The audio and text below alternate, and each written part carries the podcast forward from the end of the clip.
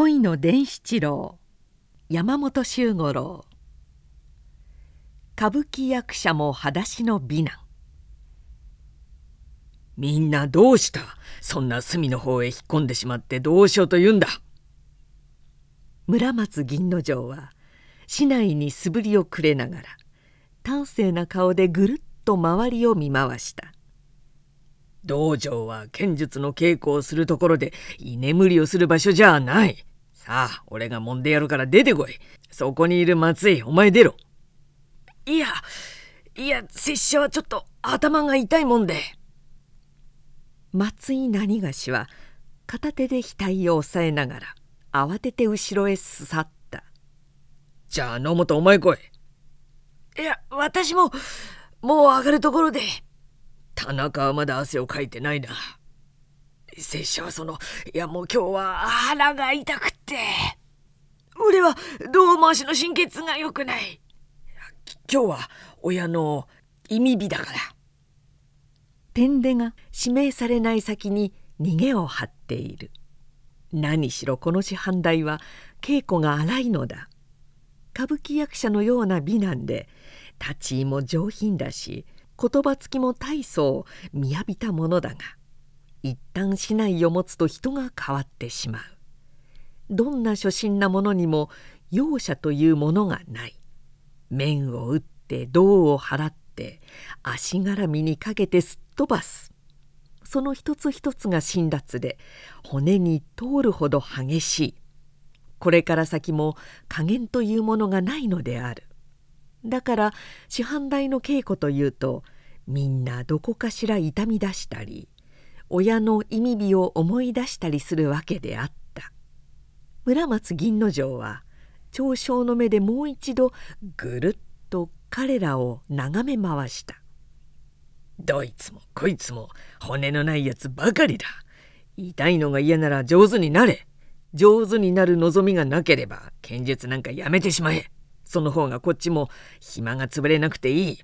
稽古というものは。いや、伝七、お前そんな影に縮まって何してるんだ？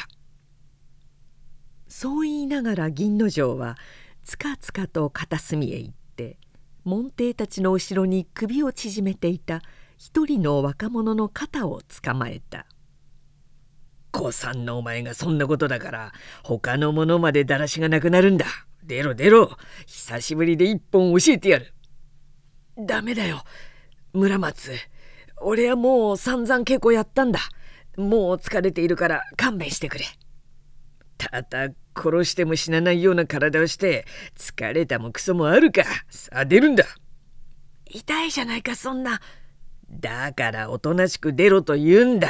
それしっかり立て。押さなくてもいい。出るよ。つかまれた肩を振りほどきながらこちらは証拠となしに出ていった。色の黒い頬骨の出た武骨な顔である。眉も目も尻下がりだし口は大きいしどうひいき目に見ても武男というほかに批評のしようがない僧帽だ。支度をして竹刀を持ってともかくも道場の真ん中に立ちは立ったがその姿勢は剣術をやるよりすす払いの方が似合っているように見える。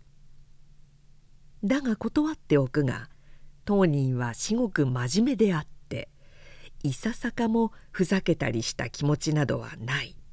それどころかむしろ哲学的と言ってもいいほど敬虔な態度なのである。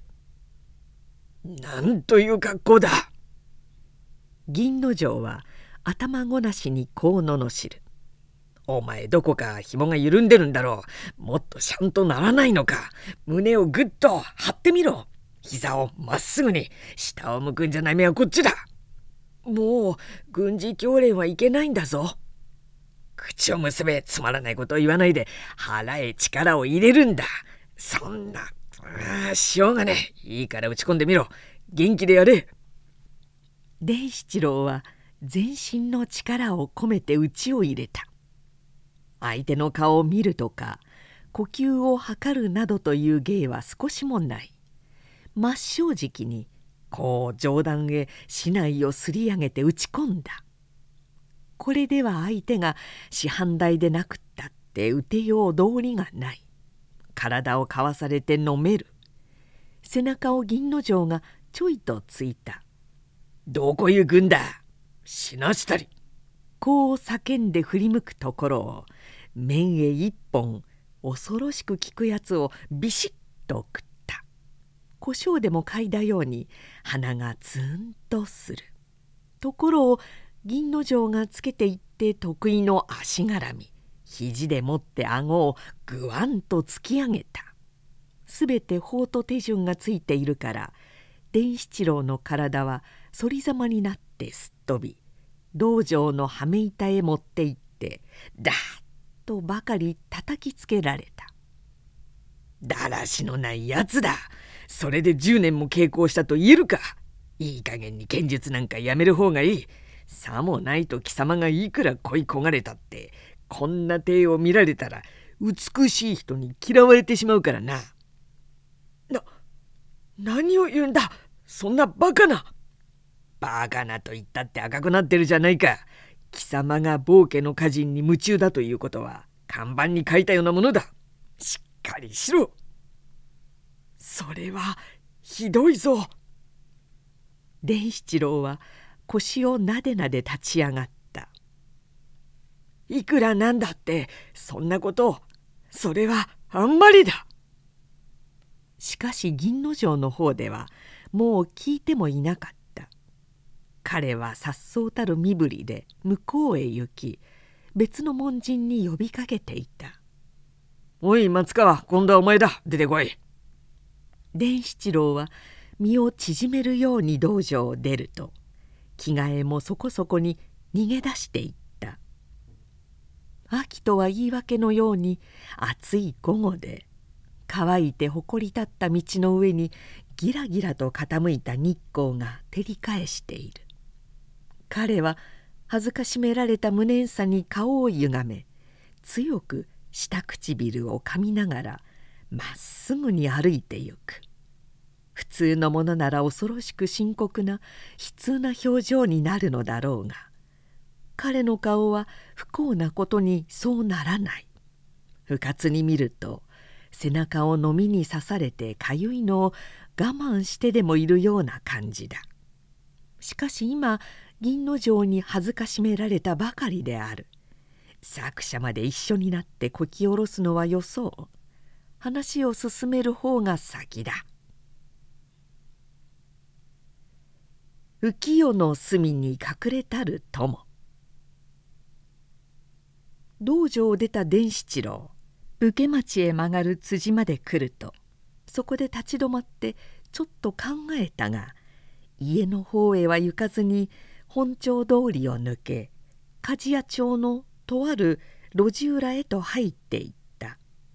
その辺りはちょっと口にするのをはばかるようなけしからぬ名のついた貧民長屋で路地へ一歩入ると何やら据えたような匂いが鼻を尽くし長屋と長屋の間の狭いひさしの間に竿を渡して桃引きだの新衣だのおしめだの下帯だのが干してありその下ではちょうど雑魚でも群れているようにボロを着た子供たちがどぶ板を踏み鳴らしながらわめいたり泣き叫んだり罵り合ったり右往左往に駆けずり回っている。こういうありさまなので普通のものでもなれないとちょっと入りにくい。まして武士などの近寄るところではないのだが奇妙なことに伝七郎はその路地へ入るといかにも気楽そうな顔になりまるで自分の故郷へでも帰ったようにほっと安息のため息をつくのだった。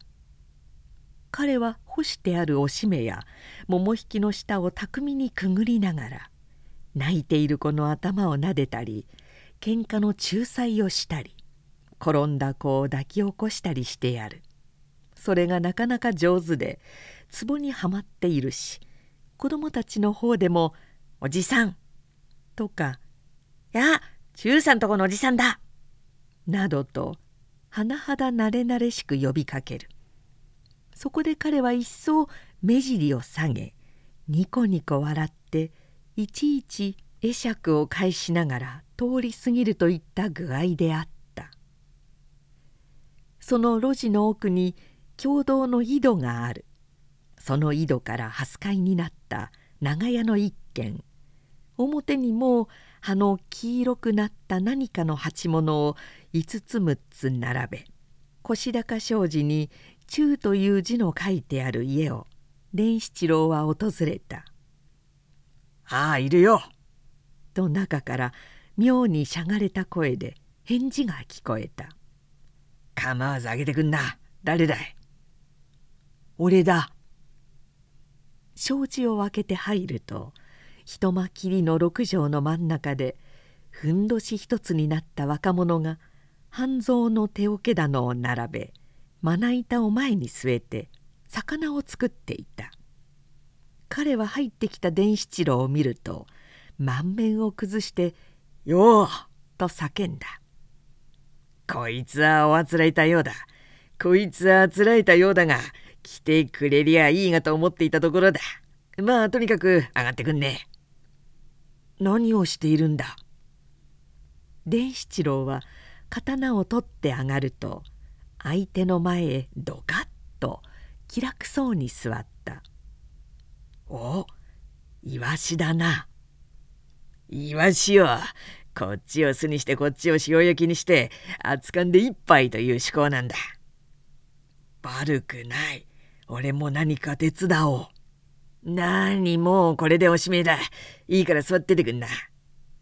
火はもう怒ってるのか。これからだ。それじゃあそいつを俺が引き受けよう。今度は台所だったな。ああ炭は揚げ豚の中にある。よし。と言って伝七郎は手早く袴を脱ぎ着物を脱ぎなんと半襦袢に下帯一つという武士としてまことにいかがわしい格好になってしかし恐ろしく楽しそうに台所へ出て行った。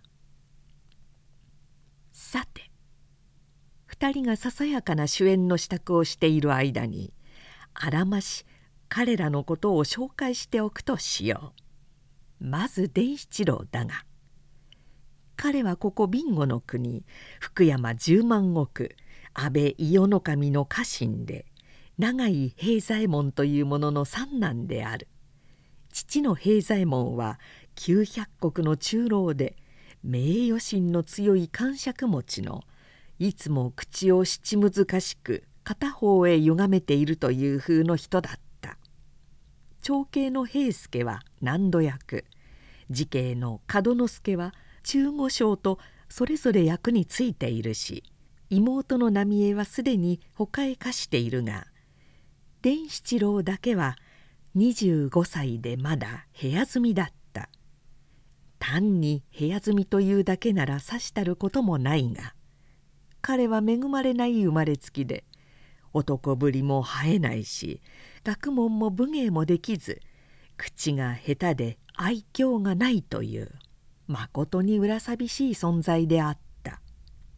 これがもっと身分の軽い家に生まれていたら何でもないのだが何しろ藩の中老のせがれだから人目についたことに2人の兄が父に似て牽制欲の強い利己主義なそれだけに頭もよくいわゆる切れる人間に属していたから彼の無能は一層際立って見えた。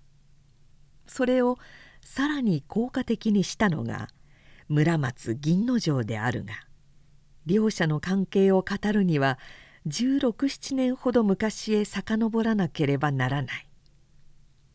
長井家の屋敷は大手筋の端にありすぐ裏が足軽の組長屋になっている。そこに足軽組頭を務める村松正兵衛という者がいた。銀之丞はその子である。幼年自分から要望の極めて秀麗な恐ろしく才はじけた性質の目から鼻へ抜けるような子供だった。彼は決して同じ足軽長屋の子供とは遊ぼうとせずいつも伝七郎を好んで誘いに行き巧みに自分が温度取りになって暴れた。そのいたずら仲間に通り町の小商人の子で忠太郎という者がいた。つまりこれが鍛冶屋町の裏棚にくすぶっている忠太なのだが彼については後で語る機会があると思う。こういうわけで伝七郎と銀之丞とは7つ8つの頃からの友達であるが友達という言葉は伝七郎の側から言うので銀之丞がそう思っているかどうかは甚だ疑問である。なぜなら彼が伝七郎と親密に遊んだのは初めの23年でそれから後平田とか川勝などという長井家より定石の家の指定と近づくに従って伝七郎には振り向きもしなくなった。意地悪な言い方をすれば彼は重役の家の指定に近づくため伝七郎を踏み台にしたようなものであった。もっとも彼にはそうする値打ちがあったと言ってもよいだろう。長鶴に従って風采は歌舞伎役者のように短麗になり学問所へ入れば首席を占めるし武芸も抜群で21歳の時から藩の道場で師範代をするという風だった。早くから重役の子たちと交わっていたので178になると上役に注目されだし現在では奉行役所で筆頭書き役を務めている。もちろん身分も小姓組に上り食禄も170石に加増された。昔一緒にトンボ取りや竹馬遊びをした銀之丞が同い年でこの出世ぶりを見せたから伝七郎の鈍斎はますます目立つわけである。何かというと父や兄たちはそれを指摘した「村松を見ろ少しは銀之丞にあやかれ。悔しいとは思わないか」などという顔である。そういう時いつも伝七郎は恐れ入って抵当するばかりだった。だって他にどうしようもなかったから。聖徳は悲しき路地裏の酒。それでも伝七郎は決してひがむようなことはなかった。それどころか銀之丞に心から敬服し彼が自分の友達だということに誇りをさえ感じていた。それに対して銀之丞がどういう態度をとるかということはさっきの道場でも読者諸君はよくご存知のはずである。ただ作者としてはあれが今日が初めてではなく毎日のことだという点を付け加えておけば十分であろう。もっとも今日は少し手厳しすぎた。銀之丞は触れてならないことに触れ囚人の前で不必要に彼を恥ずかしめた。だがどうやら趣向の支度ができて2人は杯のやり取りを始めたようだ。とにかく貧しい酒盛りの方を見るとしよう。どうだ蓮さん。すは聞いてるか？うん。よく聞いてる。うめえ。香りは青じそに限るんだが妙がっきりねえんだからしょうがねえ。まあ一つ。まあおめえにやろう。いいってことよ。重ねねえな。俺は毎日やれるが、お屋敷じゃそうも行くめ。ここへ来た時くれは遠慮抜きにやってくんな。だが、いつもこっちは地層になるばかりだからな。よさねえか。友達の中で地層もクソもねえ。そんな他人行儀を言うと怒るぜ。他人行儀じゃねえ。本当なんだ。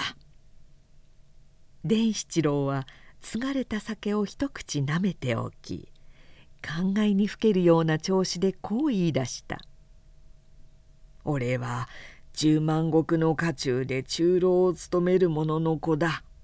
痩せても枯れても侍の端くれだ。いかに友達とは言いながら汗水流して稼ぐお前のことを思えば一杯の酒だっておごられる義理はないんだ。それは分かっているんだが。なあ中さん。俺はここへ来るのが何より楽しい。こうしてお前と二人で飲む酒が俺には何より楽しいんだ。お前には察しもつくまいが」と彼は胸にたまったものを吐き出すように言った「俺は自分の家にいても朝から晩まで気楽に息をつくことさえできないんだ。何かといえば動物だの愚か者だ家名を汚すとか一族の名折れだとか親父も兄貴もまるっきり俺を目の敵にする。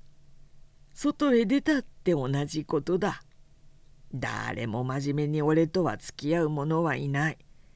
誰も彼もニヤニヤと妙な笑い方をして俺を見る。親父が中老だから挨拶は丁寧だが心の中で舌を出してるのがはっきりわかる。そりゃあ俺はこの通りの人間だ。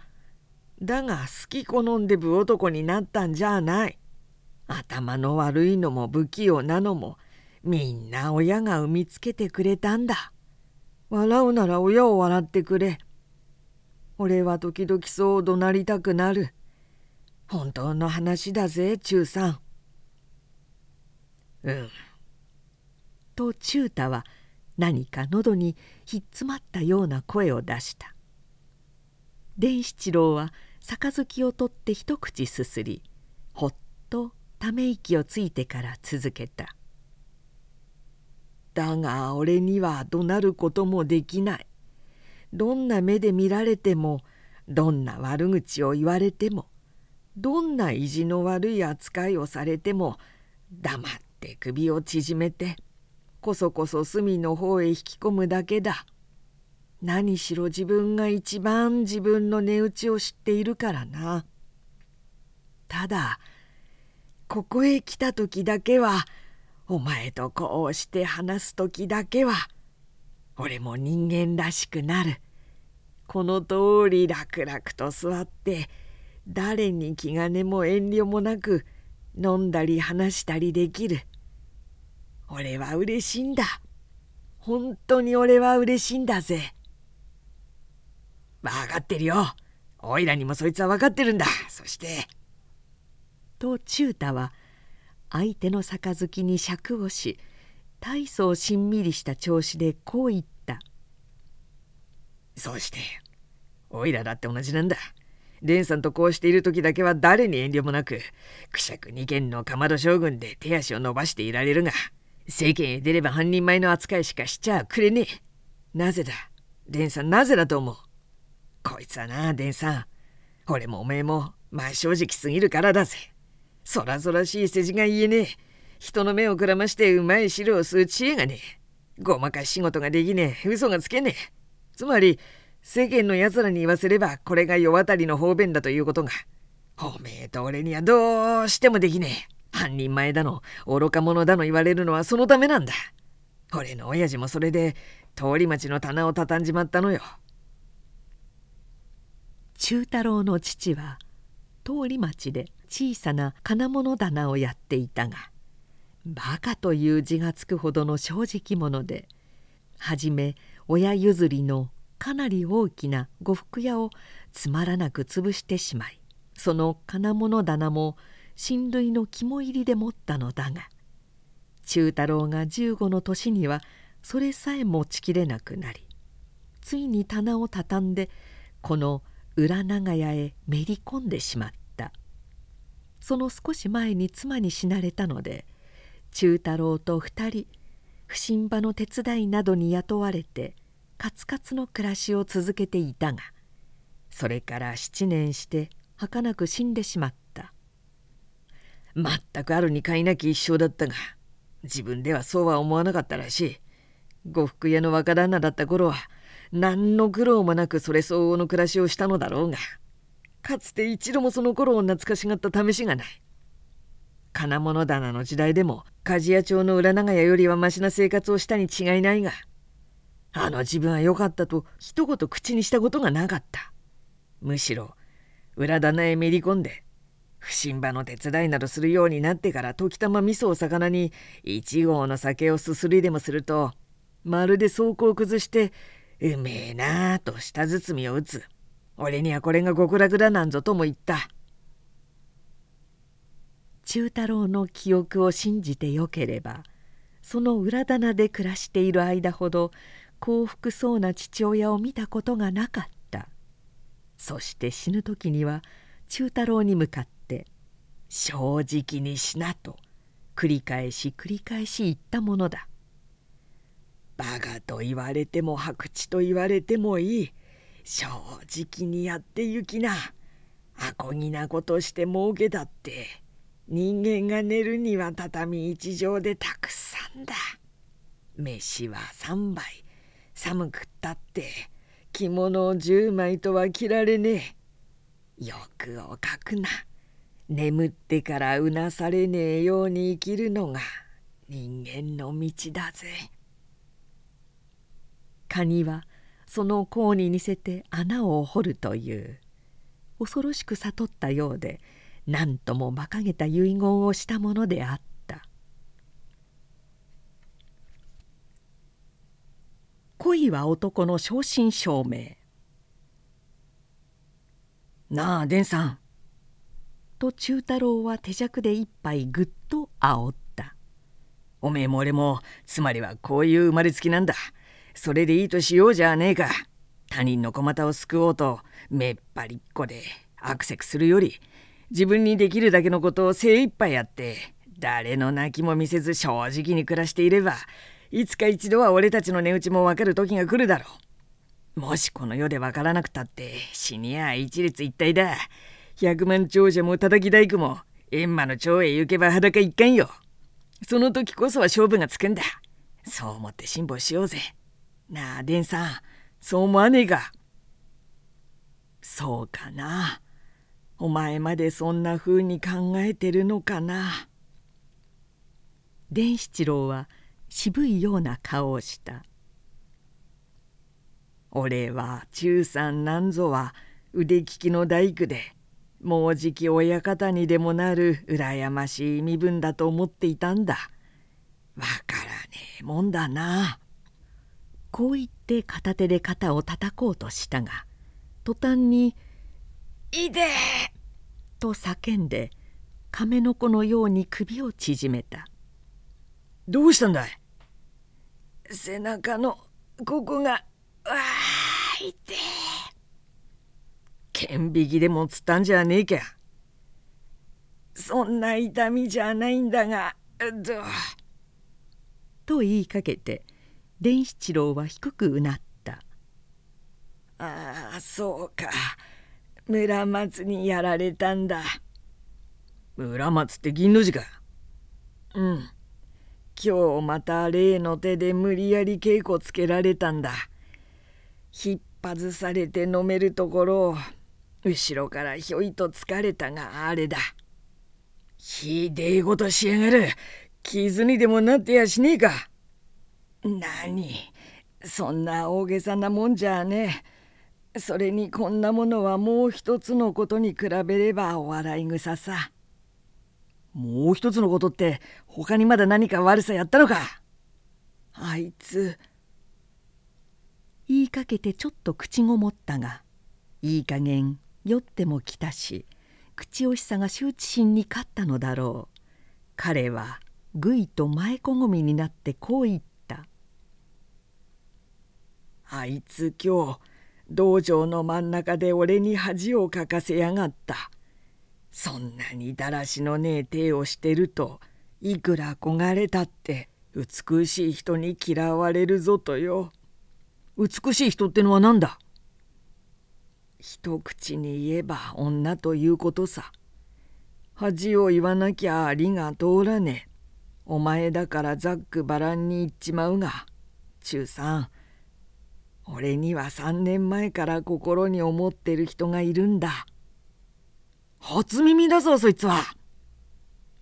相手は道場の師範の娘さんで三江というんだ。世間並みに言えば美人というほどじゃねえだろう。背も低いし色もあんまり白くはない。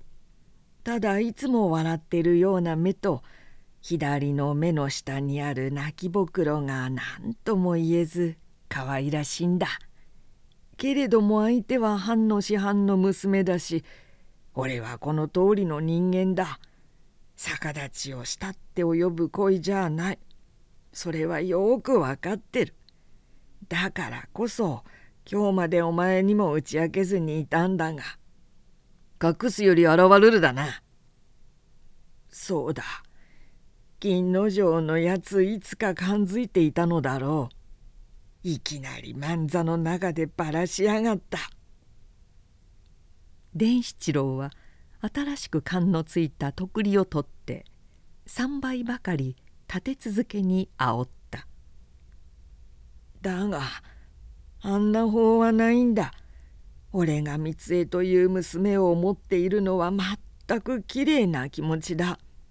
雪のようにきれいな気持ちなんだ。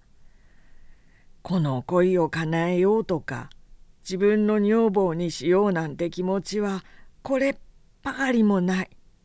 ただあの娘が幸せであるようにあの目がいつまでも笑っていられるように心からそう祈ってるだけなんだ。そしてこいつはそう楽なことじゃない。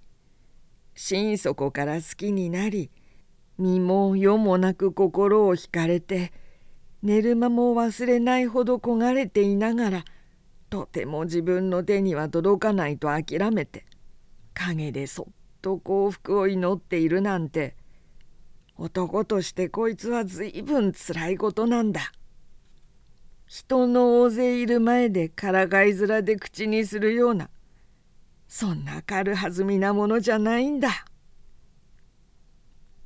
こう言っているうちに伝七郎の目から素晴らしく大粒の涙がポロポロとこぼれその一滴がちょうど口のところへ持ってきた杯の中へ落ち込んだ人間の習慣は面白いもので伝七郎がそれが豆粒ででもあるかのように慌ててつまみ取ろうとしたのは気管であった「あいつはそういう人間だ!」と忠太が食いしばった歯の間からうめくように言った「あいつは世の中に怖いものはねえと思ってるもう4年ばかり前のことだ久しぶりで大手先で行き合ったから声をかけたんだこっちが少し酔っていたせいもあるそれでなくってあんな野郎に口を聞くんじゃねえ。ほろ酔いでいい心持ちだったもんだからひょいと声をかけた。するとあいつが何と言ったと思う、デンさん。こうだ。こういう目で見やがって、ゲロを下がれと抜かしやがった。ゲロを下がれ。昔は一緒に草っ腹でトンボを追い回した仲じゃねえか。いくら出世をしたからってなんぼ武士と町人だからって幼友達をゲロということはねえだろそうかそんなことを言ったかほら知ってるんだ忠太もそろそろ酔ったようである。くるっと裾をまくる仕草をして。なぜならふんどし一つでまくる着物を着ていないから。片膝を立ててから言い出した「あいつこの春あたりから新北の色町へ入り浸りになってやがる。ご家中の和訳を取り巻いて遊ぶんだ。女を取り持ったり酒で殺したりずいぶん汚ねえおべっか使ってんだ。その上自分でも3人とか5人女を引っ掛けてるって評判だ。俺はちゃんと知ってるんだ。偉そうな面してるがあいつはインチキ野郎だ。踏まれた草の歪む伸びよう。そいつは違う。それは違うぞ中高。そういう自分の声で伝七郎はひょいと目が覚めた。辺りはほの白い光がみなぎって新刊と何の物音もしない。いやどこか遠くで小鳥のさえずりが始まっている。ドキッとして跳ね起き恐る恐る見回すと自分の部屋に寝ているのだった。彼はほっとふと息をついた。やれやれ。俺はまた中高の家ででも寝てしまったかと思った。それにしてもよく帰ってきたと今更胸をなで下ろすような気持ちである。彼はもう一度太息をついて寝床の中へ潜り込もうとしたが酔いざめのひどい渇きに気がついてそっと炉の間へ入っていった。そこは湯茶の支度をする部屋である。彼は炉にかけてある湯釜の蓋を取り冷たいやつをひしゃくで汲んで飲もうと口へ持っていった途端「バカ者何をする!」と後ろから怒鳴りつけられた。慈恵の門之助が立っていた「ひしゃくへ口をつけて飲むバカがあるか？そんなに飲みたかったら表へ行ってドブの水でも飲むがいい。それが貴様には似合ってるぞ」そうしてもいいですよ。さすがに伝七郎もむっとした。彼は慈恵から目をそらしながら「多分長井家の名誉になるでしょうからね」と言った「何？もう一度言ってみろ貴様。聞いたふうなこと申して」だって兄上が。黙れ口答えすると殴るぞ。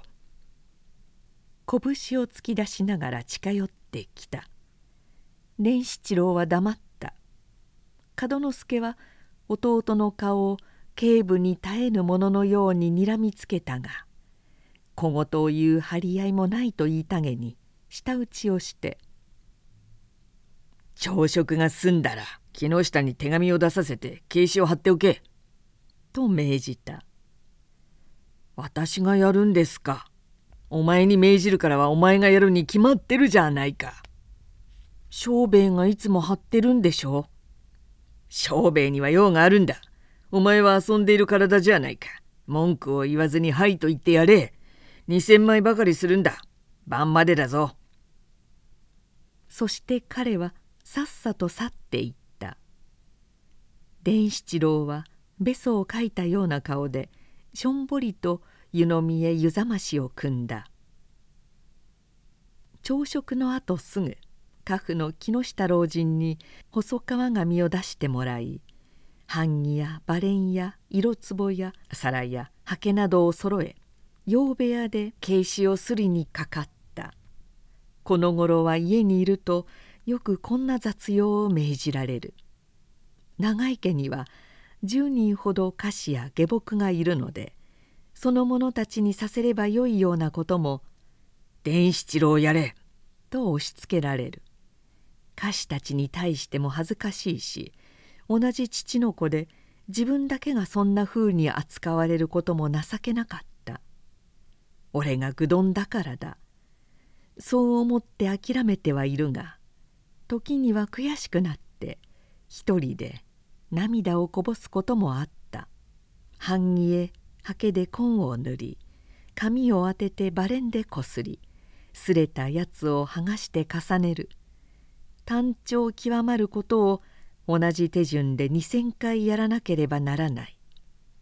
半時もするともうその単調さに飽き飽きしてきた。吸ったのを数えるとまだ200枚にも足りなかった。やれやれ。思わずため息をついた時歌手の木田庄兵衛が入ってきた。彼はもう5455になり温厚な性質で伝七郎にとってはただ一人の味方であった。さあ私が代わりましょう。ご苦労でござりました。そう言って彼はそこへ座った。何か用事があるのじゃありませんか？いいや。御用はもう済ませてまいりました。お兄上方も皆さんご登場でござります。さあもうようございます。じゃあ頼みます。伝七郎はほっとしながら立ち上がった。2,000枚と言ってましたからね。晩までにやっておいてください。そして逃げるように洋部屋から出ようとしたがふと戻ってきて「木田さん少しありませんか?」と小さな声で言った。顔の赤くなるのが自分ではっきり分かった。庄兵衛は黙ってうなずき紙入れから幾ばくかを取り出し返しに包んで差し出した。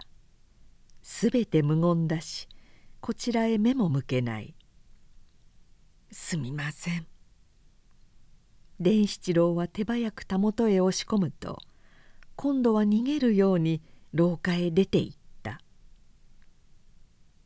伝七郎はまっすぐに鍛冶屋町へ行った。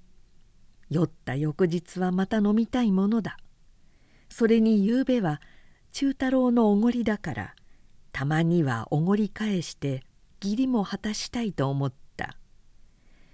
何しろ父がくれる小遣いといったらスズメの涙ほどのもので酒を飲むなどということは夢にも及ばないよほど飲みたい時には忠太郎のところへ行くか庄兵衛にねだるかするより仕方がないのである福山藩十万石の中老のせがれにたたき大工の振る舞い酒を飲ませればさぞ名誉だろう。などと腹の中で父親に悪態をつくが面と向かっては目も上げられないのだ。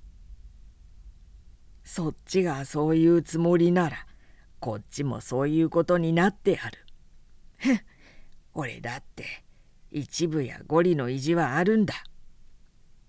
そんなふうに息巻いてみるけれどそして自分では一発ひねくれるつもりなのだが聖徳というものはどうしようもなく彼は依然として気の小さい馬鹿正直な善良すぎるほど善良な伝七郎でしかなかった。鍛冶屋町の路地の入り口で彼はたもとの紙包みの中を調べてみた。そして思ったより多分に入っていたのだろう。思わずニヤニヤと笑いながら元気に路地へ入っていった。ところが忠太はいなかった。隣の女が「忠さんは仕事ですよ」と教えてくれた。そのはずである。彼はがっかりして路地を出たが途端に向こうから村松銀之丞とばったり顔を見合わせた高根の花も取れば取れるもの。伝七郎は初め化かされたような気持ちだった。会うといきなり一杯付き合えと誘われそのまま新北の花町へ来てこの小花という茶屋へ上がった。茶屋の女たちは下へも置かぬもてなしで趣向が並ぶとすぐ鍵が来る。美しい手で左右から尺をされ狂燕ともたれかかったり肩なんぞ叩かれるという夢のような世界と相なったのだ。こんなことは生まれて初めての伝七郎大げさに言えば魂も宙に飛んでしまい骨抜き土壌のようによって「よしこりの類の化かすにもせよ」ただこの宣教の消えであれかしと願うだけだった「こちら様はどこかでお目にかかっているわ。確かに覚えがあるんですもの」さっきからしきりにそういう女がいた。銀之丞はひどく真面目な調子で「冗談を言ってはいけない。そちら様は禁煙一方で。なかなかお前たちのようなものにお近づき遊ばすご身分ではない。しかも今去る立派な家のご息女に思いつかれていらっしゃるんだ。お前はそちら様のご兄弟と思い違えているのだろう。こちらのご兄弟って？えのき屋敷のなあ様さ。あらこちら長井様の？女は大行に目を見張った。本当に？そう伺えば横顔が似ていらっしゃるわ。そしてどこかのお嬢様に思いつかれていらっしゃるというのは本当なんですか？本当ならどうする？いいえ正直の話本当ならそのお嬢様のお目は他校ござんすよ。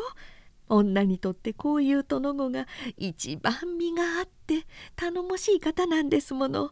憎いことね。そんな。と伝七郎は座り直した。いかんぞ村松そんな根もないことを言ってこんなところでまで俺に恥をかかす方はないじゃないか。俺は事実を言ってるんだ。銀之丞は相変わらず真面目である。友達としてありのままを言ってるんだ。お前は考え違いをしている。相手が大変お前に心を惹かれているという事実をお前は知らない。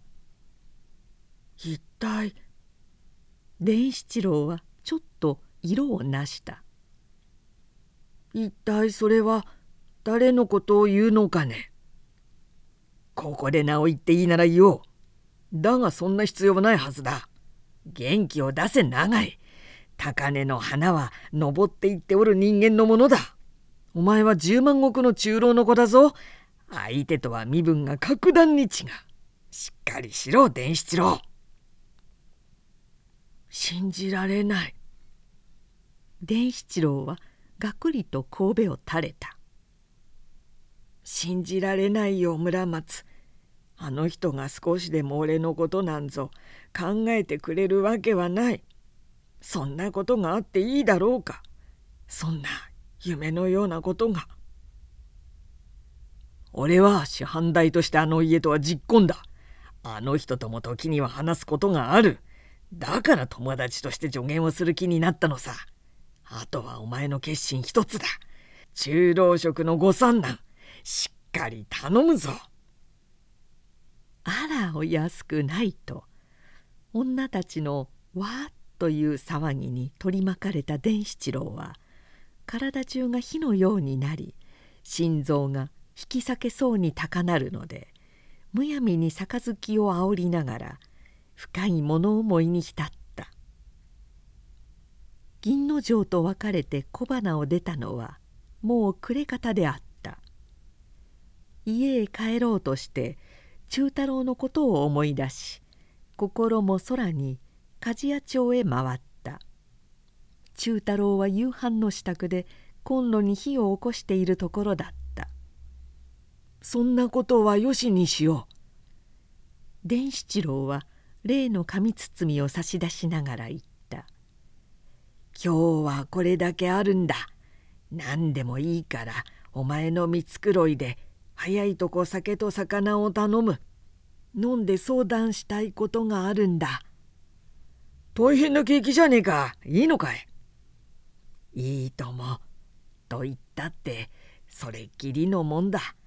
足りないところは我慢してくれ。冗談じゃねえ。デンさんとおいらなら3日すべろくになれらじゃあひとっ走り行ってくるぜ。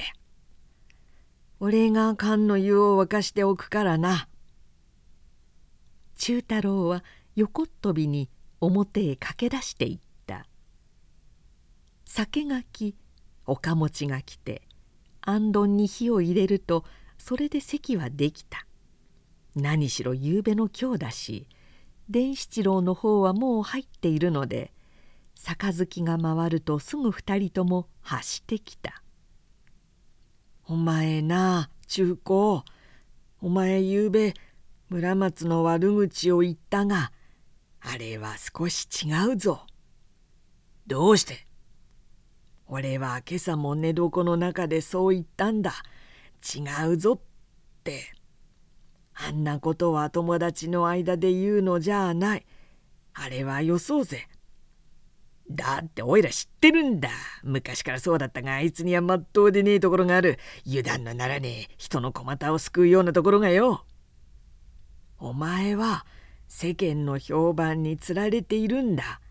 出る杭は打たれるという村松は学問も武芸も家中で何人と指におられる秀才だ。現に足軽組頭から小姓組の筆頭書き役に出世しているが生半可なことでこんな出世ができるはずはない。世間ではそれを妬んでいろいろ陰口を聞くんだ。けれどいくら陰口を聞いたって村松の出世をどうすることもできやしない。みんな無能なやつらの妬みなんだ。本当だぞ中高。そうかもしれねえ。だが俺は綺麗だよ。あいつは偉いかもしれねえし出世もするだろうが俺は綺麗だ。あいつはまっとうじゃねえ。友達の情というものさえねえもの。おいらのことをゲロうと。そいつは余った。まあ一つ行こう。岩へ卵を投げつける知恵俺もそう思っていた伝七郎は友達の杯に酌をしながら言った「村松は友情のない男だ。秀才ではあるが友達の情はない男だと思っていたんだ。ところが今日そいつが間違いだということが分かった。あいつはそんな男じゃなかった。友達のことは心配していてくれるんだ。どんなに心配していてくれたかということは。なんで泣くのか伝さん。聞いてくれ中高俺はゆうべ俺がある人に惚れているということを話したな。ああ聞いたよ。そして男一匹立派な惚れ方だと思うよ。あのことだ。道場の真ん中で村松がそのことを言った。万座の中で恥をかかせたと思ったがあれは俺に勇気をつけるためだったんだ。よくわからねえ。それがどういう組み立てなんだ。村松は今日こう言ったんだ。元気を出してやれ。相手は俺に心を寄せているんだ。高根の花だって折れば折れる。ましてこっちは十万石の中老の子じゃないか。剣術師範などとは身分が違う。堂々とやってみろってさ。相手が伝さに惚れてるって。惚れてるなんぞとは武士は言わない。心を寄せているというんだ。俺もまさかと思ったが村松は師範代としてあの家族と親しくしている。それで察しがつくとこう言うんだ。それを銀之丞が面と向かって言ったのかい？面と向かって言ったんだ。ふん。忠太郎は首を振った。何か頭に浮かぶものがあるのだが伝七郎と同様ごく単純にできているしおまけにもう酔っても来たからその浮かんできたものを捕まえることができない。そこで彼は彼なりに結論を急いだ。そんなの伝さん思い切ってやるんだ。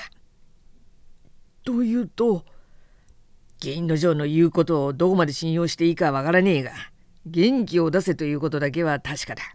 俺はゆうべ伝さんが帰った後で考えた。伝さんの惚れ方は立派なもんだって。男がそこまで惚れるということは冗談や出来心じゃあね正真正銘竹を割ったように。綺麗なものだ。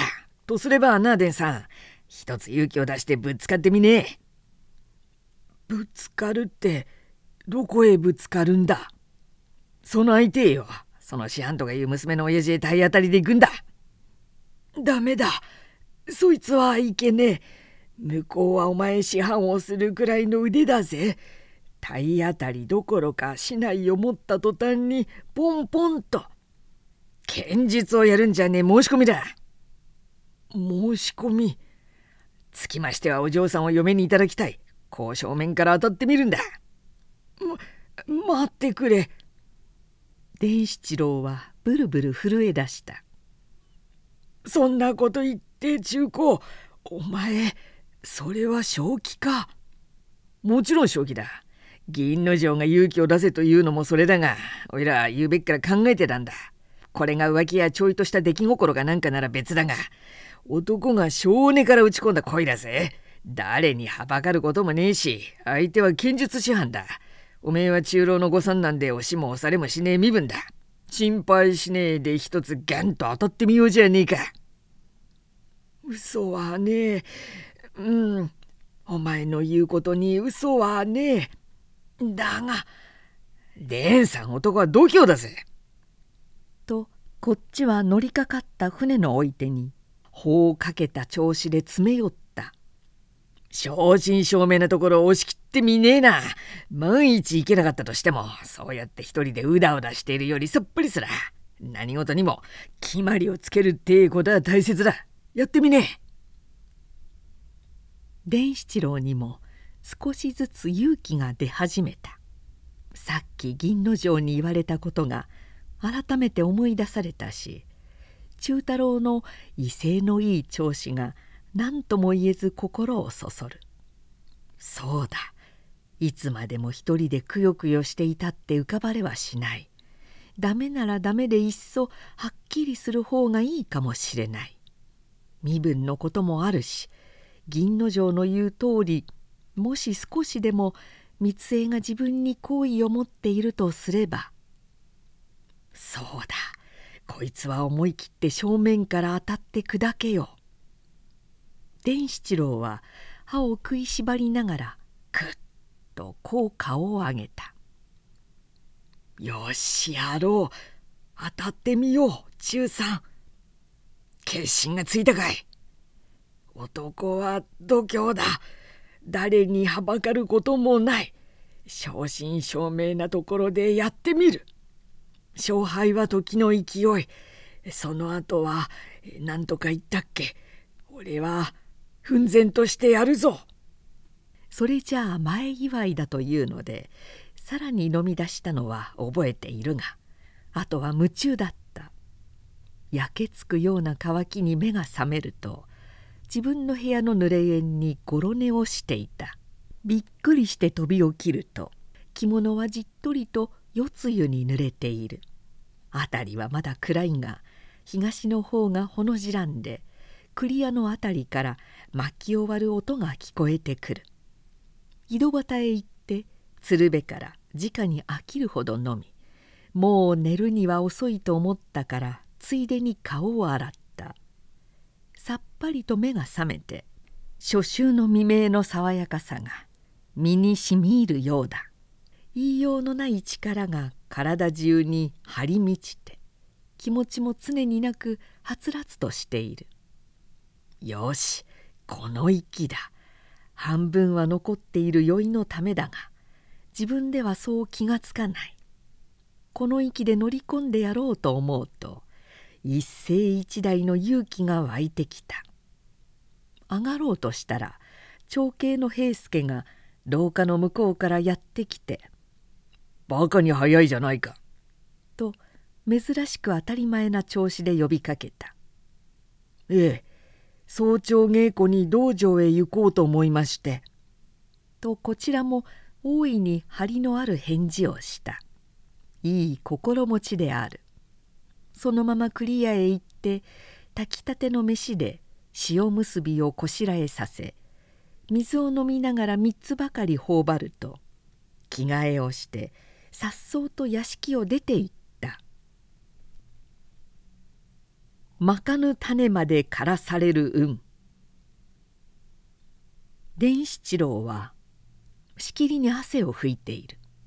相対して座った起きた源左衛門は今聞いた客の言葉に呆然としてにわかには挨拶の文句も浮かばない。何しろ寝ていたところを起こされていきなりお嬢さんを嫁に欲しいというのである。うっかりしているところを面へ一本それも痛烈なやつを打ち込まれた感じで「うん」と言ったきり絶句してしまった。そして次には「そこに四角ばって座り例の不細工な顔をむやみに緊張させて返事いかにと硬くなっている伝七郎の格好を見ると今度はくすぐられるようにおかしくなり危うく失笑しそうになったので慌てて空咳をしながら「よくわかりました」ともっともらしくうなずいた。相手は藩の中老の息子である。いかにバカバカしくとも一概にそっけない態度は取れなかった。お話はよくわかりましたが拙者の方にも存じよりがござるので数日のご猶予が願いたい。よく観光の上追ってこちらからお返事をつかまつる。はどうかお願いいたします。伝七郎は二度ばかり抵当したがふと思い出したので「それから甚だ勝手ですがお返事はどうか私直にお聞かせください。親どもにはまだ内分ですからどうか直にお聞かせくださるようお願いいたします。承知つかまつった。ではその今日はこれで。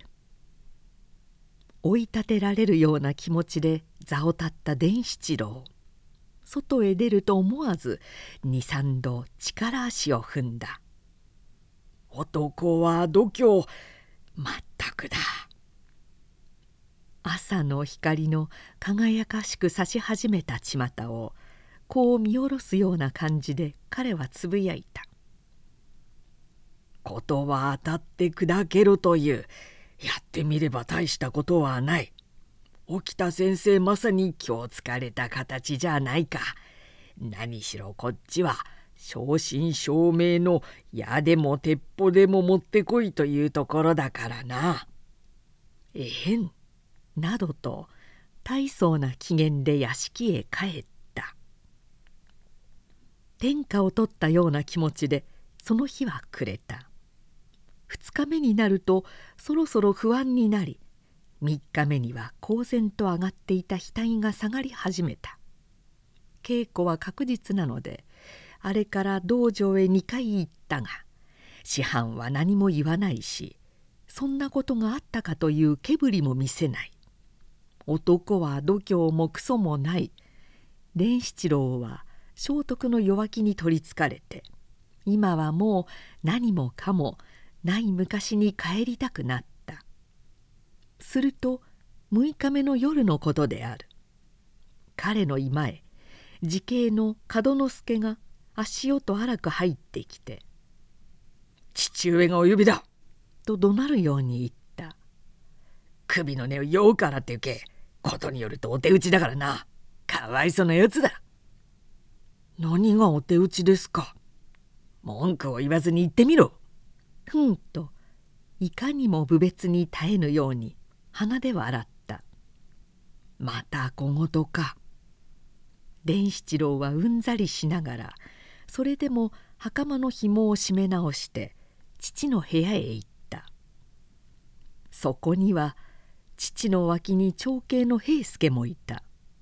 二人の様子は恐ろしく厳粛で伝七郎が挨拶をし座につくまでそれこそ目も動かさず息もしないように見えた「このバカ者!」いきなり父の口をついて出たのがその一括だった。そして縮み上がる伝七郎の前へ一通の手紙を投げ出しながら「それを読んでみろ!」と言った。彼はそれを取り上げて恐る恐る読んでみた。なんとそれは紛れもなく起きた源左衛門からのもので申し込んだ縁談の断り状であった「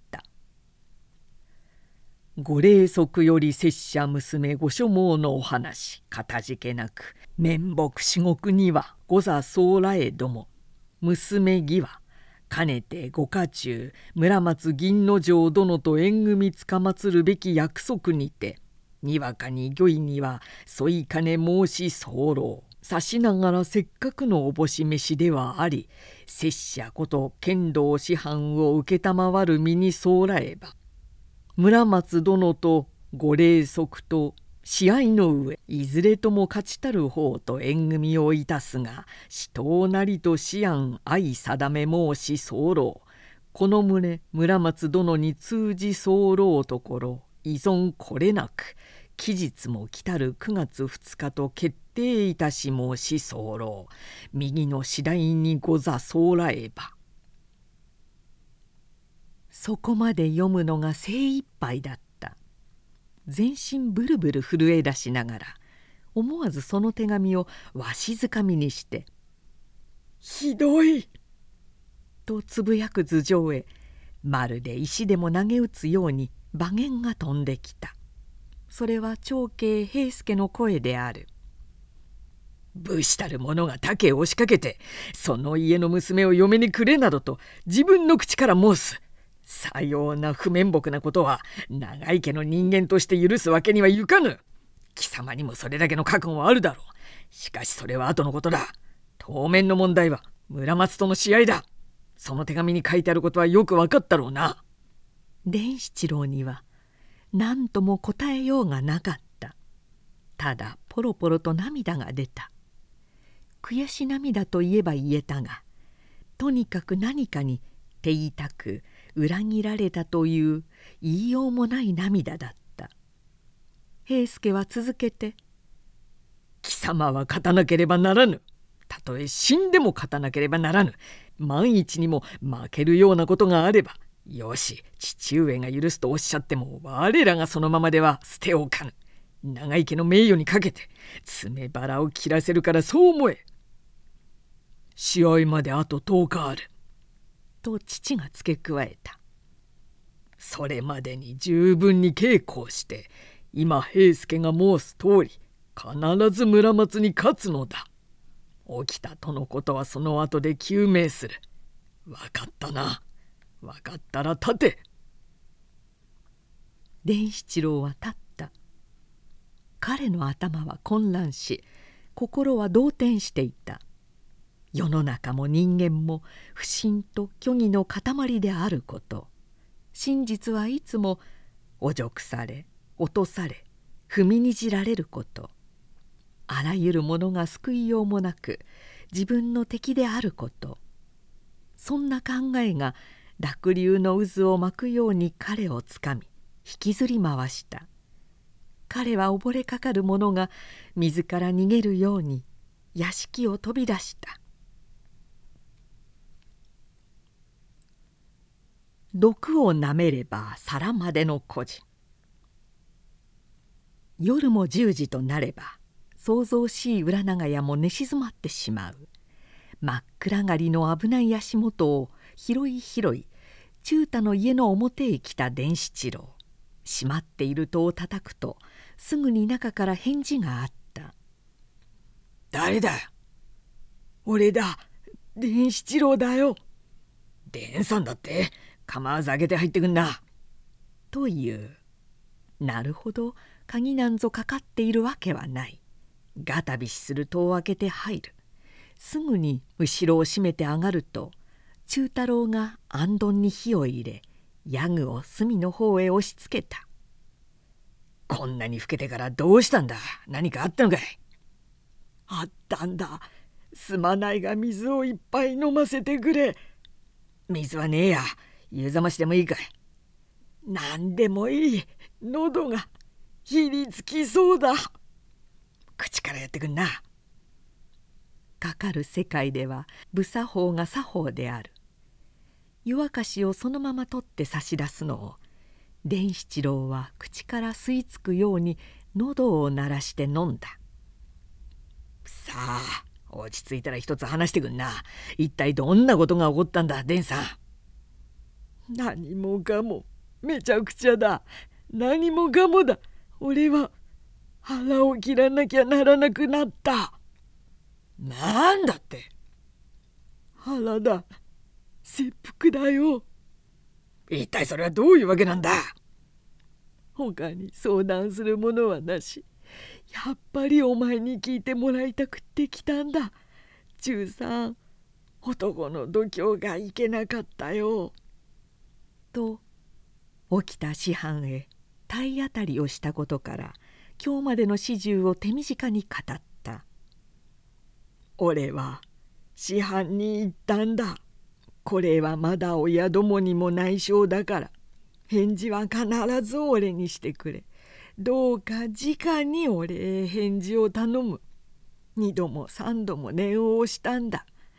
それなのにあの師範のやつまるで当てつけのように親父へ手紙をぶつけやがった。ひでえことするやつがあるもんだ。そいつはそれでも侍なんか。しかも剣術師範だ。銀の城にしたってそうだ。あの人が俺を好いているなんて言ったが。もしそれが本当なら親父があんなことをするのを黙って見ちゃいねえはずだ。そうだろう中さん。そうだろうと思うな。ことによるとあいつめ蓮さんを煽り立てて何か一芝居がきあったぜ。とすると9月2日の試合がだってあいつが何のためにこんな手数をかけてわざわざ俺と勝負する必要があるんだ。そんなことはわからねえ。あんなインチキ野郎のすることはおいらなんぞには見当がつくもんか。で腹切りってえのはそれがさ村松と勝負をして勝てばいいが負けたら長井の名誉のために詰め腹を切らせるというんだ。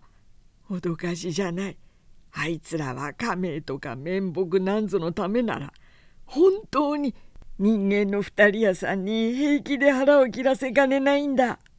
俺が村松に勝てないことが分かりきっているとすればつまりもう腹を切るというのは決まりきったことじゃないか。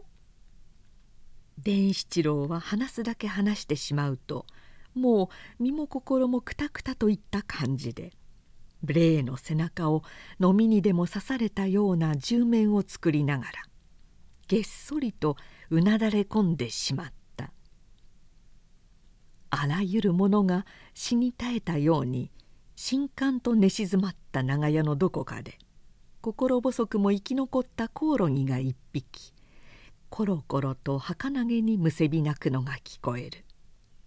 忠太はありもしない知恵を絞って絶体絶命のともに何か打開の道はないものかと思案を凝らしていたが考えるという習慣のない人間だから妙案を思いつく前に眠くなってきたそしてこくりと神戸をのめらして「しまった!」と思った途端に素晴らしい計略を考え出した「蓮さん!」と彼はむき出しの膝小僧をたたいて大層厳粛な調子で切り出した「おめえこうなったら腹を据えようじゃねえかどうだ?」えそそれじゃやっぱり腹を切るのか。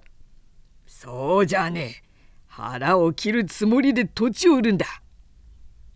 さすがに忠太の計略らしいが伝七郎にはとんとわからなかった。土地を売るったって俺は地面なんぞ持っちゃいねえぞ。あったところで何のために地面を売るんだ。そうじゃねえ。ずらがるんだ。泥を決めるのよ。なんだかお前の言うことはさっぱりわからねえ。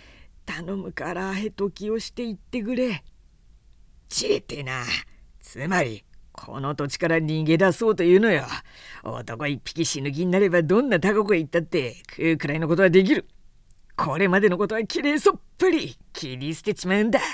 そして新しい土地へ行って新しい暮らしを始めるんだ。どうだこいつは。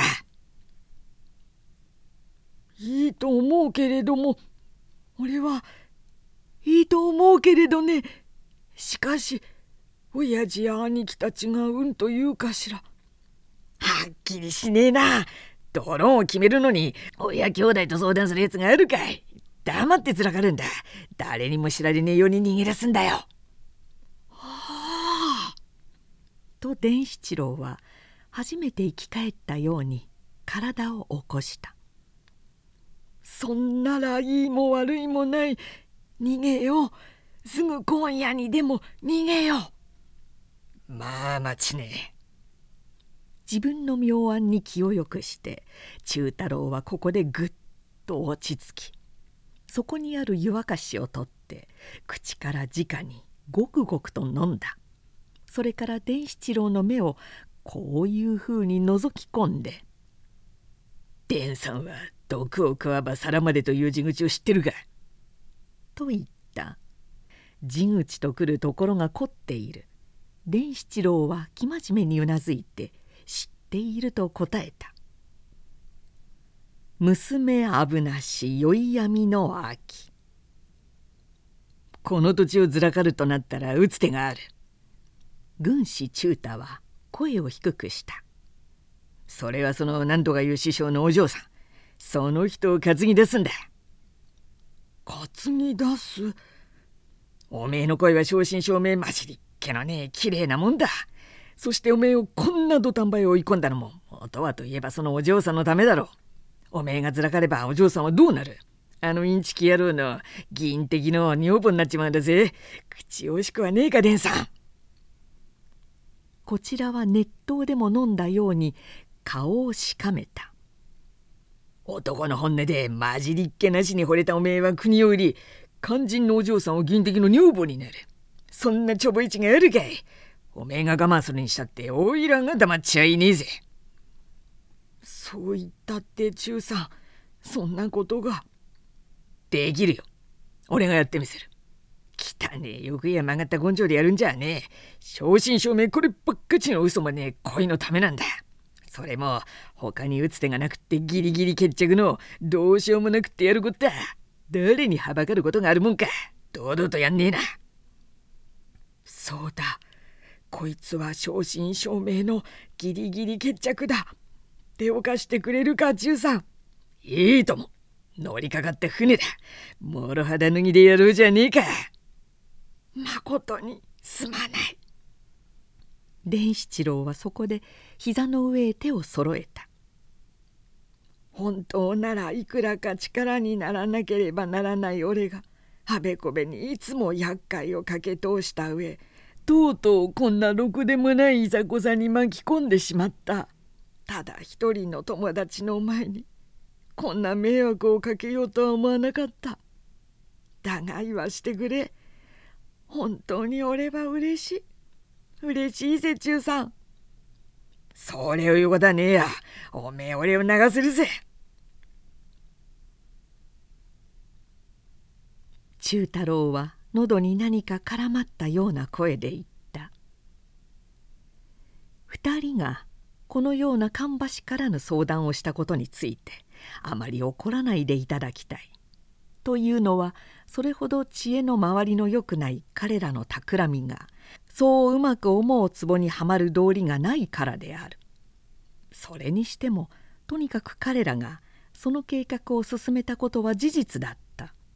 福山十万石といっても三都の繁盛とは違って田舎の城下町だからこういう時には話は早い伝七郎は姿をくらましている身分なので長屋の一間に閉じこもっていたが忠太は3日ばかり飛び回って沖田の方をすっかり調べてきた。それによると8月28日に藩の重役で安倍内輝という者がいる。その屋敷で姉娘が近く嫁入りをするため親しい娘たちを集めて別れの宴会を設けることになった。それ沖田の三江も招かれてゆくということが分かったのである「伝さんこいつだ!」と忠太郎はすっかり意気込んでいった。何しろ集まるのが暮れ6つというんだから。早くったって帰りは8時になる。遅らしたの安倍さんから柳小路までの間には少林寺の藪工事があるから持ってこいだ。やるならこの他に檻はねえぜ。いいだろう。その人決めよう。それからこいつは伝さんにはどっちでもいいことだろうが。と言って永井の家の様子を話し出した。伝七郎の失踪は父や兄たちにとって大変な打撃だったのだろう。あの翌朝から密かに手分けをして八方へ追っ手を出すとともに城下町を随分探し回ったらしい。だがこの鍛冶屋町の裏とは気づくはずもなく大体のところ諦めた模様だということだった。そうだろうな。伝七郎はニヤッとした。俺がここで手点を決めたとなれば面目丸つぶれだからな。なんで手点というのは？お前が教えたんじゃないか。地面を売るというのよ。そりゃドローンを決めるんだぜ。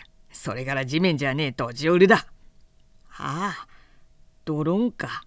何でも太鼓を叩くような音だと思ったっけ？大笑いだ。二人は声を忍ばせて笑った。逃げ口はこの道かこの道。その先はこうとあらまし手順がついた。そして彼らは酒を飲み出した。何しろ二人とも馬鹿正直の小心者だから。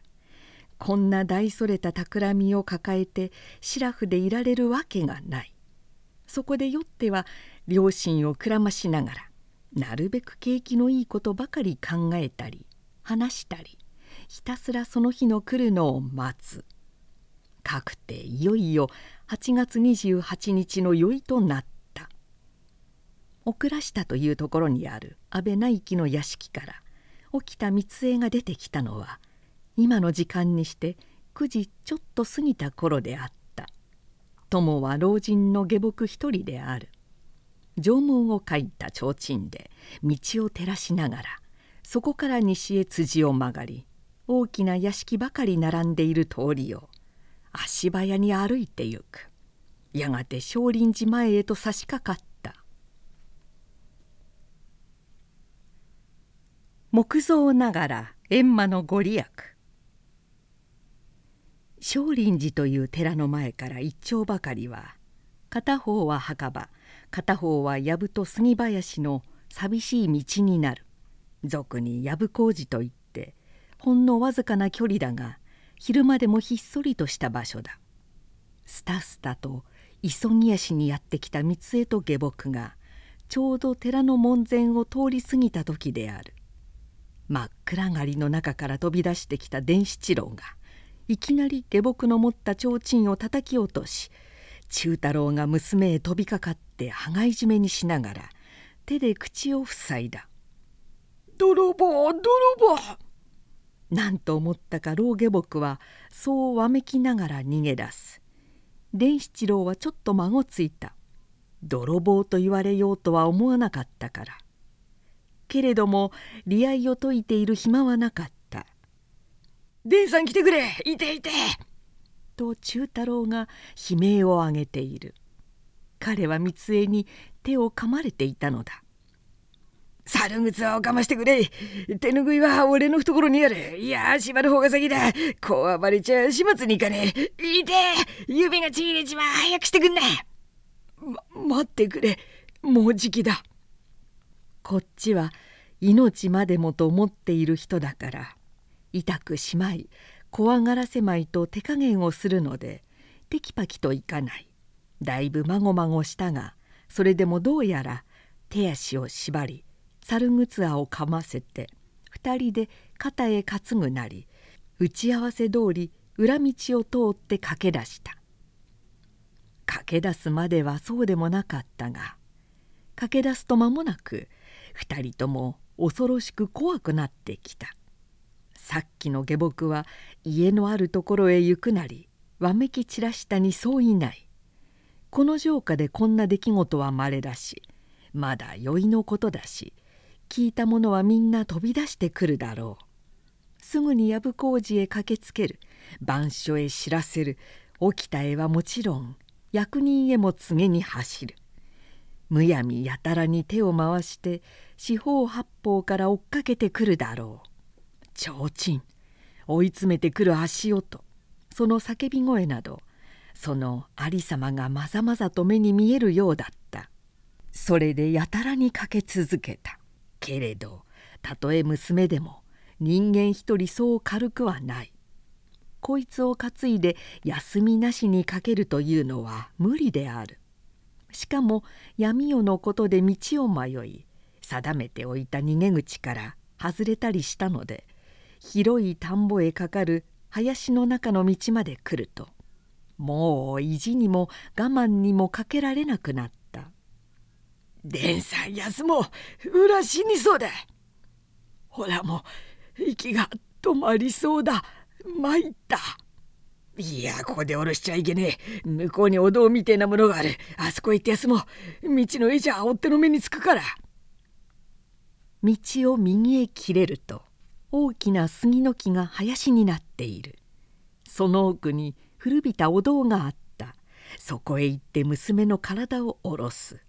途端に二人とものけざまにぶっ倒れて今にも死にそうにはあはあとあえいだ。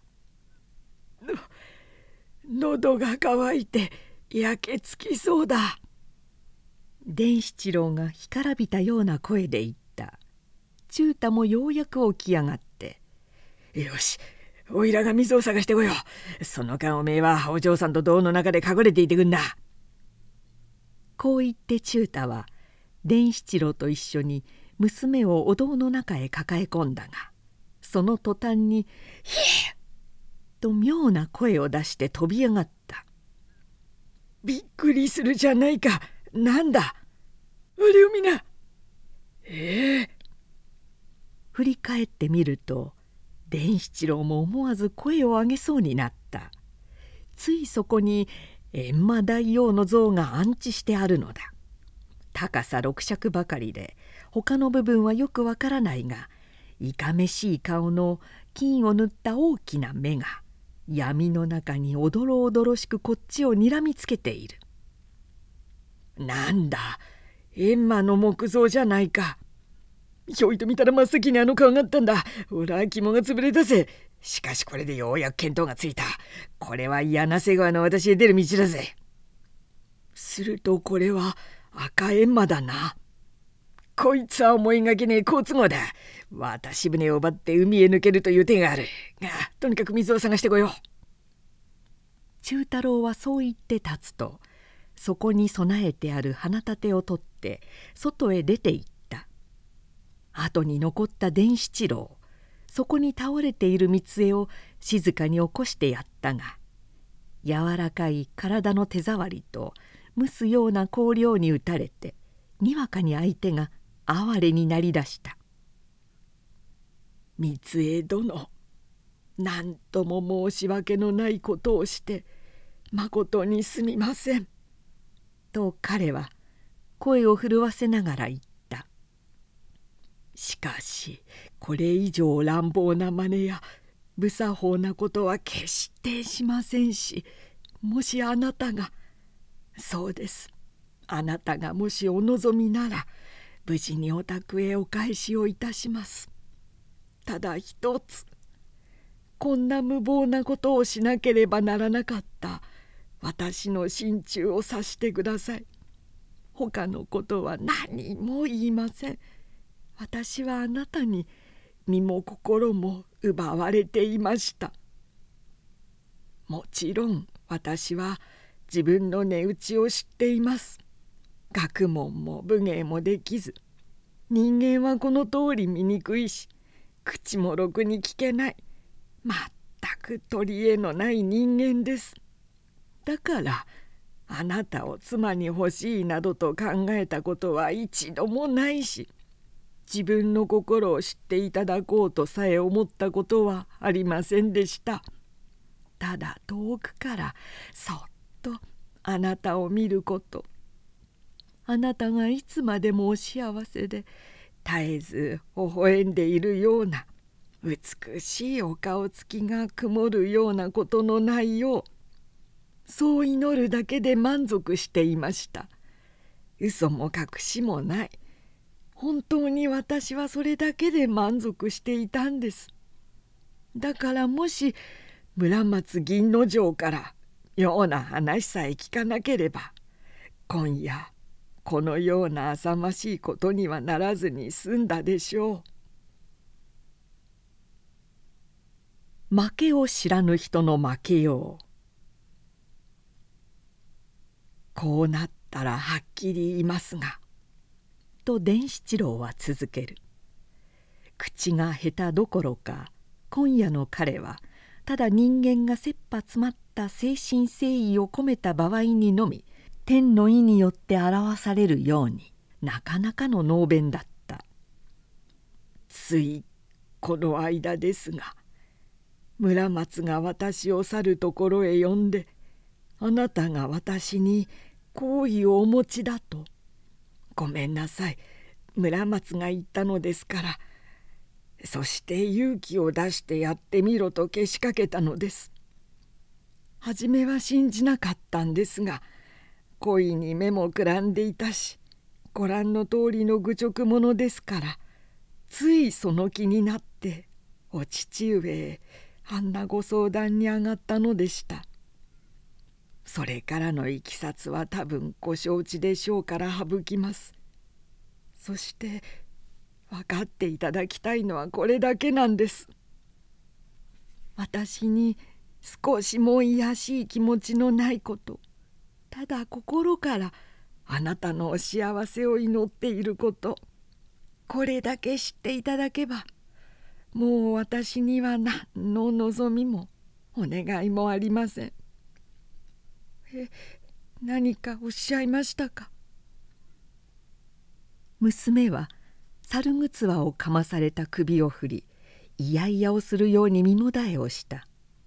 伝七郎はそれがあらゆることを拒否する身振りのように思え胸がキリキリと痛み出した「あなたには分かっていただけないんですね。まったくそれが本当でしょう。こんな無礼極まる乱暴しながら心がきれいだと言っても信じられる道理はない。あなたには多分お笑い草でしょう。こんなことを言い出すのはすでに両親の呵責というやつが始まった証拠である。変に息苦しくなり心臓がドキドキ激しく打ち始めた。その上いけないことに閻魔大王の像が鼻先に睨んでいる。だんだん目が暗がりに慣れてくるから顔形体つきまでおぼろげに見える。大きな口をくわっと開いて巨大な両眼を怒らしてはったと眠めつける形相は暗がりのおぼろな中だけに生き生きとして今にもその口から「カツ」とふとしたが飛び出しそうに思える。伝七郎の首が少しずつ縮んできた。見舞いとすれば余計に怖い。身をすくめながらそっぽを向いていたがやがてたまらなくなったのだろう。眼然として立つ。閻魔の像の方へちょっと神戸を下げ「さあ三江殿帰りましょう」とおろおろ声で言っもう言いたいことはすっかり申し上げたし何にも心残りはありません。お宅まで送ってまいります。お立ちください。こう言って立たせようとした。その時である。表の方から忠太郎が「大変だ姉さん。こっちへ追ってやってくるぜ!」と叫びながら飛び込んできた「何？追ってだって向こうに柳瀬川に落ちる小川がある昔一緒に船やカニを取りに行ったことがあったあれを思い出したので少し遠いが走って行って水を汲んだ二口三口飲んで電車の分を汲んで戻ろうとすると川沿いの道を提灯が12、3もやってくるんだ。いけねえと思って、草やぶの中へ飛び込み、這うようにして帰ってきたんだが、追っ手はあの土橋のところで四方に分かれた。そのうちの提灯が一つ、俺の後から今こっちへやってくる。そうか。そりゃかえって世話なしだった。どどうするんだい伝さん。見ていればわかる。話は後だ。お前はお嬢さんを連れて後から来てくれ。そういうなり伝七郎はまことに決然たる足取りで外へ出て行った。彼が道へ出るのとほとんど同時に提灯を持った一人の侍が北からやってきて危うくこちらと突き当たりそうになった「どれだ!」と相手は驚いて提灯を上げる。その顔を見て伝七郎はあっと叫んだ「村松お前だったのか。なんだ伝七じゃないか。いいところへ来てくれた。貴公は沖田の三江殿を探しているんだろう。そうだ知ってるのか？知ってるとも。恥ずかしいが三江殿を奪ったのはこの伝七郎だ。詳しい話をする暇はないがあの人は無事であそこにいる。これから家まで送って行こうとしていたところだ。貴公に渡すから連れて行ってくれ。そんな高い声出すやつがあるか？銀之丞はそう言って一歩こちらへ寄った。貴様がせっかく奪ってきた女だ。いいからどこへでもこのまま連れて逃げろ。え？ななんだって？この道を柳瀬川へ出れば私がある。その船で海へ下がれば間違いなく国越えができるだろう。そっちへは追っ手の回らないようにしてやるから早く行け。待ってくれ。まあ待ってくれ。俺はもうこれ以上あの人に何の望みもないんだ。俺は後悔しているんだ。貴公はあの人の体に何か傷でもついたと思うかもしれないが決して断じてそんなことはない。神に誓って言うがあの人は全く正常無垢だ。たくさんだ。そんなつまらぬことを言う暇に早く逃げろ。というのは何も貴様のためじゃない。俺のためにもその方が都合がいいんだ。気候に都合がいいって。こうなったらはっきり言ってもよかろう。俺はあんな娘などに未練はないんだ。むしろあんな娘と結婚することは迷惑なくらいだ。俺には少しばかり大きい野心があって長い間随分種をまくのに苦心してきた。それがようやく実を結び始めている。今ここで剣術師範の娘なんぞを嫁にしたらこれまでの苦心の半分が無駄になってしまう。だからいつか俺は貴様に勇気を出してやれと言ったじゃないか。俺との試合にだって出ればよかったんだ。俺は負けるつもりでいたんだからな。そして銀之丞は静かに笑った。愚か者にも笑う順番。わからない。伝七郎は神戸を振った。俺には貴公の言う意味がよくわからない。何がわからない？だってもし三江殿と結婚するつもりがないのなら俺を焚きつけたり試合をするなんてめんどくさいことは抜きにしてはっきり嫌だと断ればいいじゃないか。そこが俺には合点がいかないんだ。そのわけなら私が存じております。突然二人の後ろでそういう声がした。全く突然だったので二人ともぎょっとして振り返る。そこへ三江が静かに歩み寄ってきた。その後ろにはさらに忠太郎がかなり得意な目つきで護衛者のように付き従っていた。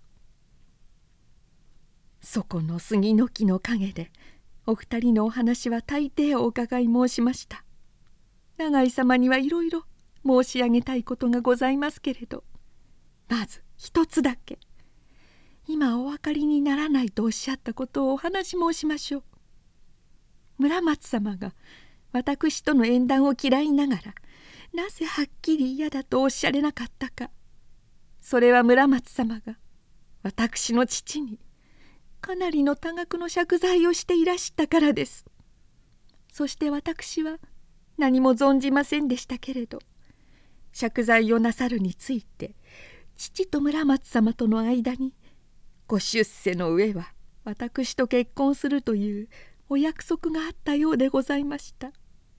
それでご自分から嫌とおっしゃることができなかったのだと存じます。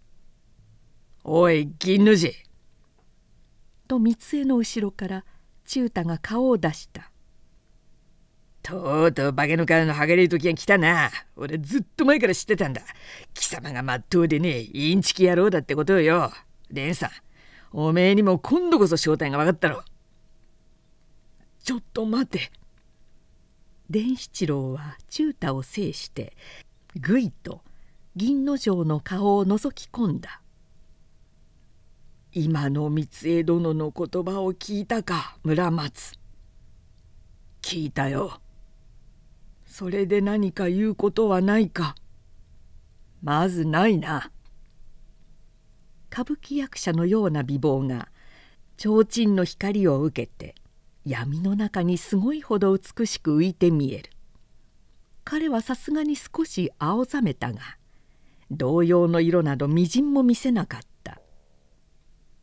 伝七郎はその顔をまじまじと見守っていたが突然「ははははは」と笑い出した。三人があっけに取られている前で実に爽快に彼は笑ったのである。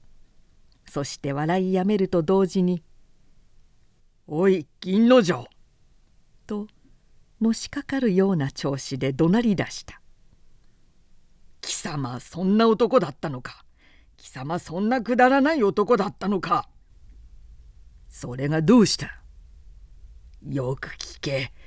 俺はな貴様にどんな意地の悪いことをされても漫座の中で冷や汗をかくような目に遭わされてもそれから貴様についてどんな悪い評判を聞いても決して貴様を恨んだり憎んだり軽蔑したりしたことはなかった。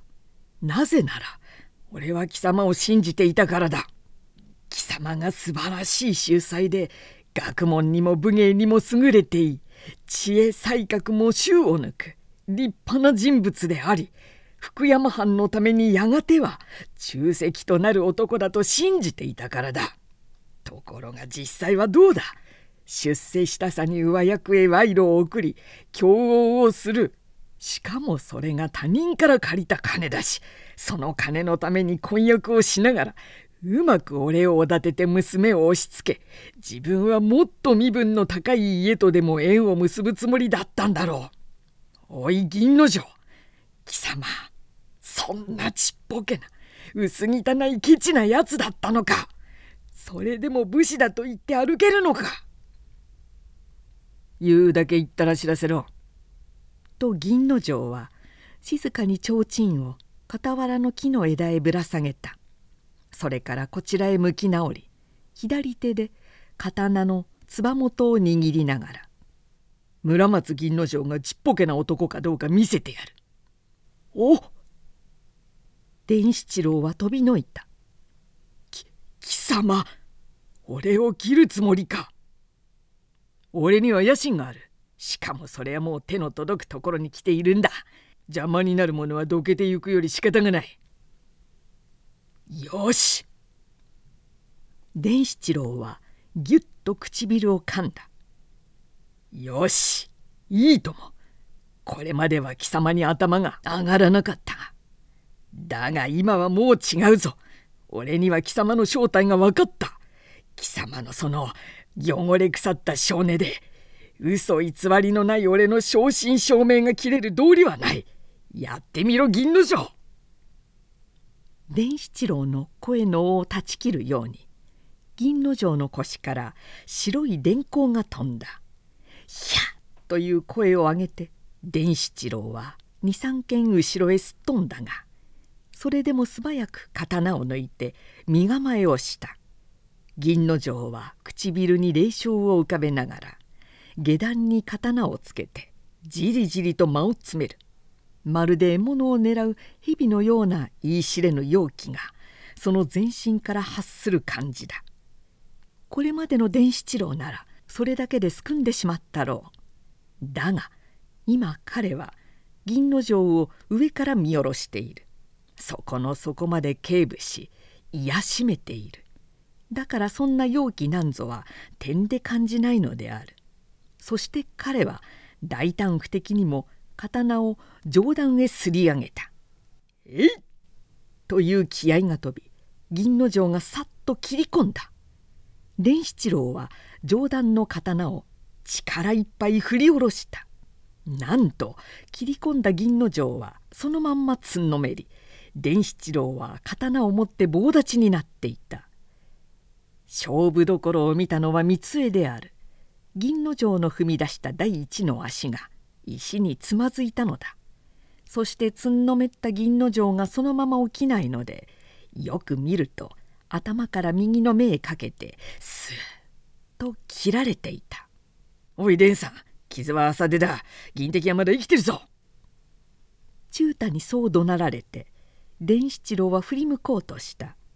しかし体中の骨や筋がこわばって身動きができない。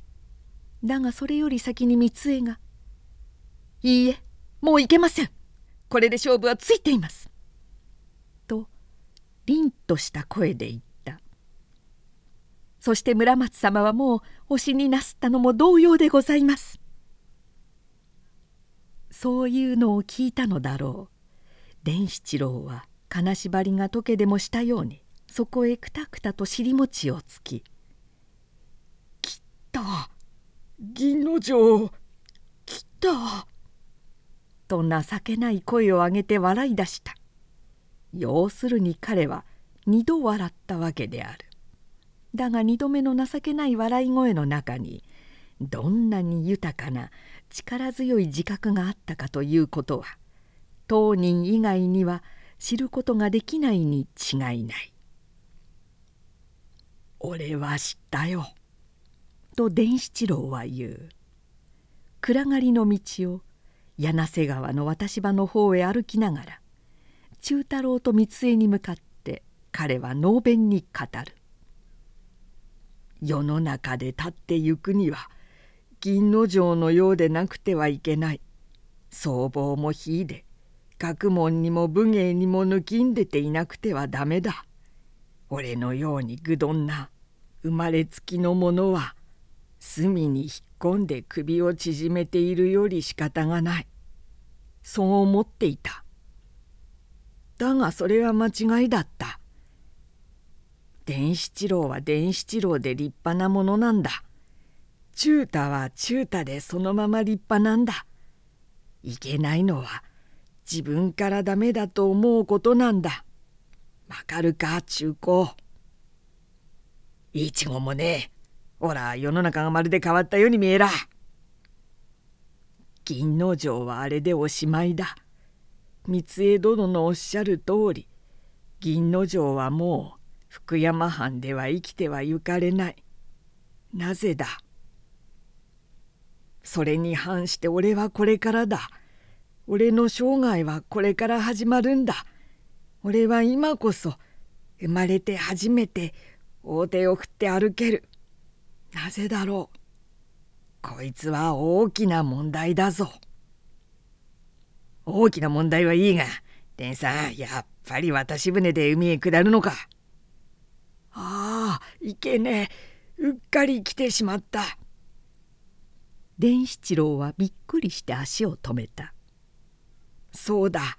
三江殿をお家までお送りしなければならなかった。いいえ。と三江がさっきからの沈黙を破ってじっと伝七郎を見上げながら言った「私永井様とご一緒にどこへなりと参りとうございます。お連れくださいますでしょうか」それはご本心ですか。だって」と三江は目の縁を染めながら表を伏せたこんな恥ずかしいことのあった後ですものいけないとおっしゃられれば尼になるより他はございませんわ。と忠太が声を上げた。ではおいらはここいらで。待て忠太。と声をかけてから伝七郎は三江の肩へ手をやった。三江殿そのお言葉が本当ならご一緒に城下へ戻りましょう。城下へ戻って新しく初めからやり直しましょう。伝七郎はもう逃げる必要はない。長井家の三男坊として真正面からやり直します私そのお言葉を待っておりました嬉しゅうございます忠太は見ていませんよと忠太郎は駆け出しながら叫んだ。あっしには何にも見えませんよ天さん。お先にててんだ。ごめんよ。ドロンとててんだ。ドロンとててんだ。